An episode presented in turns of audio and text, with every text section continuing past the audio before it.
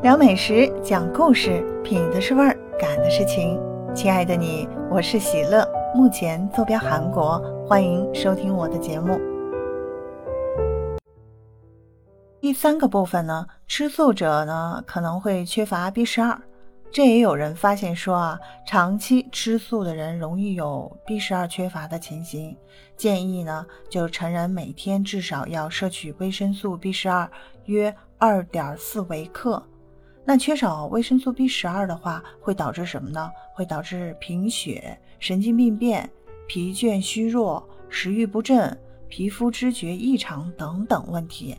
那孕妇呢，或者哺乳的妈妈，如果缺少维生素 B 十二，就会提高婴儿发育不全或者贫血等的机会啊。那在素食者当中啊，其实要摄取 B 十二的话，蛋和奶其实是很好的来源。那可如果是吃全素呢？他是不吃蛋也不喝奶呀。那他如何摄取到 B 十二呢？那就可以在藻类的、海藻类的、菇类的，还有发酵的这个谷豆类，还有发酵蔬菜，就会含有 B 十二。所以，如果为了确保补充足够的 B 十二的话，其实每天吃一片海苔啊，其实也是一个不错的选择啊。像韩国这边就有各式各样的海苔，就很多的。那如果觉得麻烦的话，会建议直接补充综合维他命，它里面就含有每天我们所需要的微量元素，可以一起把它补充下来。有些专家认为维生素 B 十二。只存在这个动物类的当中，所以我在找资料的时候呢，就发现有这么一篇，觉得他写的还蛮不错的，我也跟大家做一个分享。他说他们可能真的没有完全做全面性的研究，或者说是低估了一些富含维生素 B 十二的食物，例如像海藻啊。它所含的维生素 B 十二、蛋白质以及其他营养成分，其实是高出于肉类很多，是很多肉类比不上的。那在日常食用当中呢，除了蛋、牛奶、牛肉之外，其实包括像这些海带啊，还有全麦的东西，香菇其实也都含有丰富足够的 B 十二的。那发酵类的制品，像味增汤。豆腐乳其实都含有丰富的 B 十二，再来就是有一些瓜果蔬菜了，还有就是从这个土里面生长出来的，它其实也都含有 B 十二的，像红薯啊、地瓜嘛啊、土豆啊这些。那它也有提到说啊，在我们人体自己的消化道内呢，各种细菌当中会产出 B 十二的。鸡和牛的肠脏内呢，也有细菌在制造 B 十二。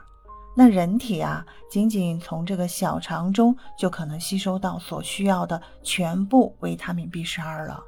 不过他是说这一方面的研究呢，其实它并不是很多。那但是这样就可以解释说，为什么有些长期吃素的人呢，也就是说没有吃蛋也没有喝奶的情况下，他们也。从未服用过任何的 B 十二的这个补充剂，那但是他们却保持着极好的健康状态呢？因为他们可能在自己的体内就有自己生产足够的 B 十二，让自己就去吸收了。所以，对多年未吃含有这个 B 十二的食物的一些素食者，他们有做了研究，那就是说他们的血液当中呢，B 十二能维持在正常的含量。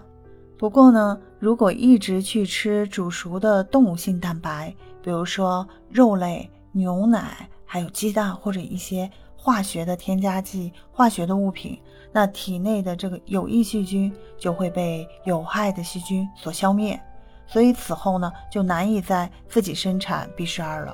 这一点我真的就觉得很有趣啊，就是说我们人体应该本身在正常的一个饮食状态下。就可以自己生产足够的 B 十二，让自己去摄取。那如果我觉得我需要额外的去补充 B 十二，我就去摄取的话，久而久之呢，我就再也无法去生产这个 B 十二了。那这个论点，我觉得真的还很有趣啊。那它也就是说，B 十二啊，它最怕高温了，所以在吃这个肉或者吃蛋的时候呢，其实有可能已经被破坏很多了。那可以被吸收的也就没有非常多了。就是说，人体所需要的维生素 B 十二其实是非常微量的。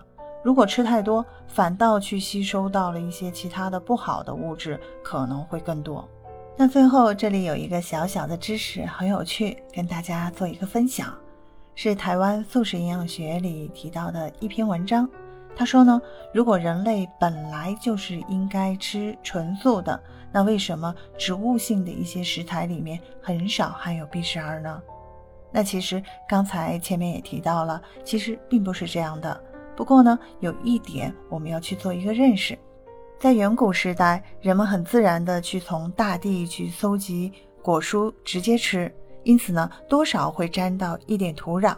那土壤里呢，它是含有丰富的细菌、维生素 B 十二。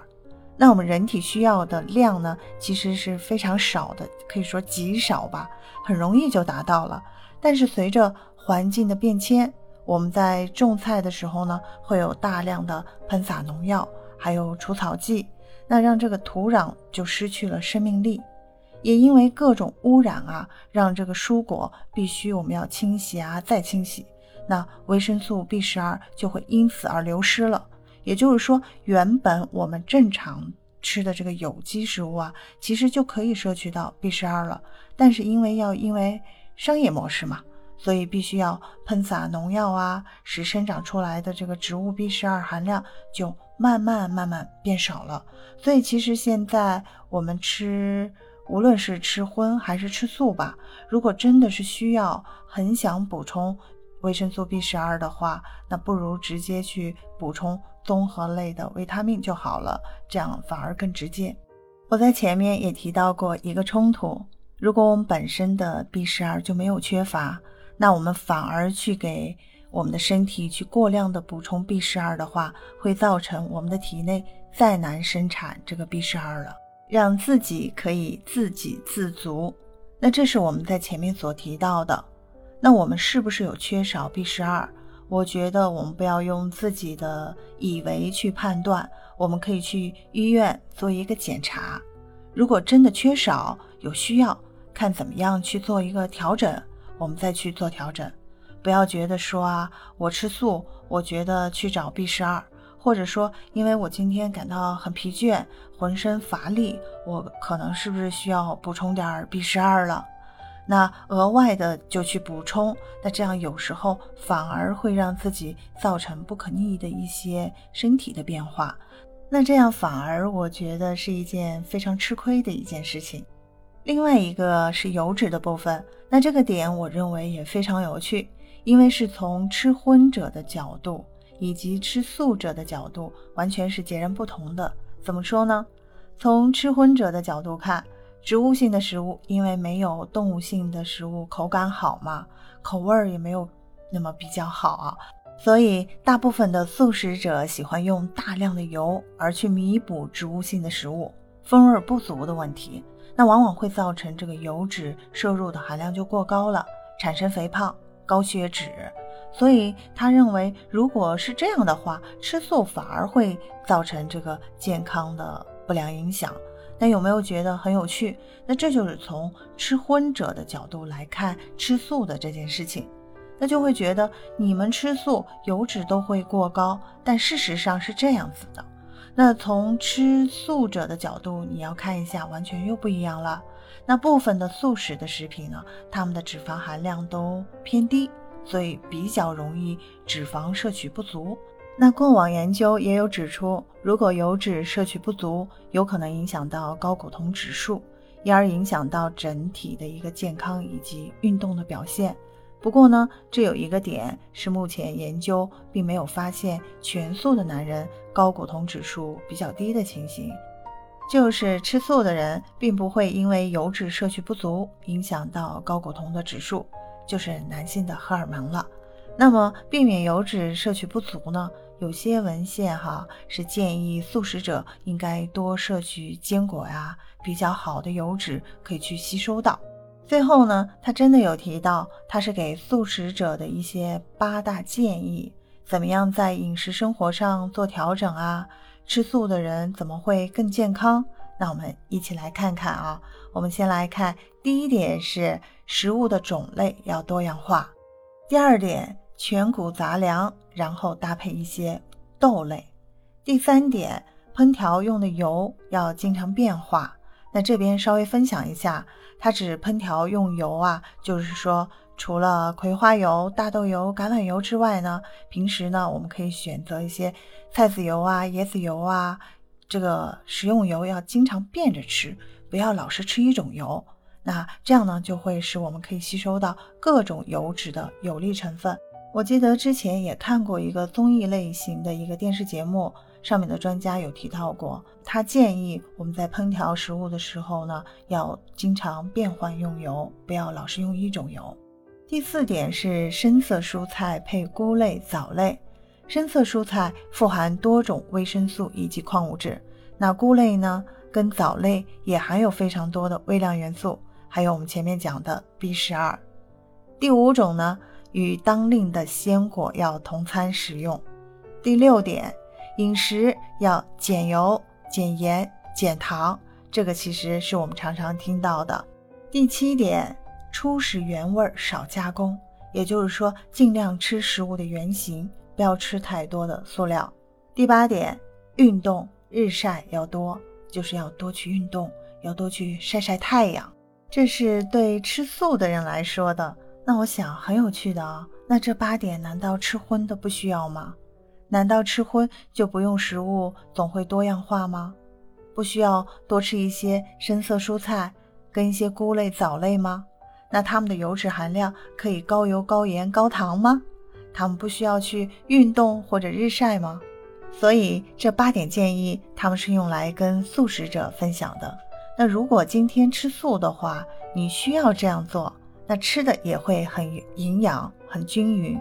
那但其实真的要营养均衡、要健康，不是荤素的问题，是我们怎么样去吃到营养，怎么样去获得健康。这八点，不论是吃荤或者吃素。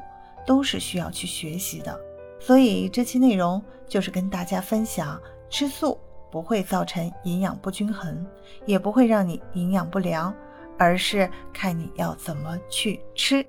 想要认识不一样的美食看点，记得关注主播喜乐和订阅我的聊食事专辑。如果您对本期节目有更好的看点和建议，欢迎在我的节目下方留言哦，我会第一时间回复你的。今天跟您的分享就到这里了，感谢大家的守候和聆听，我们相约下次再见。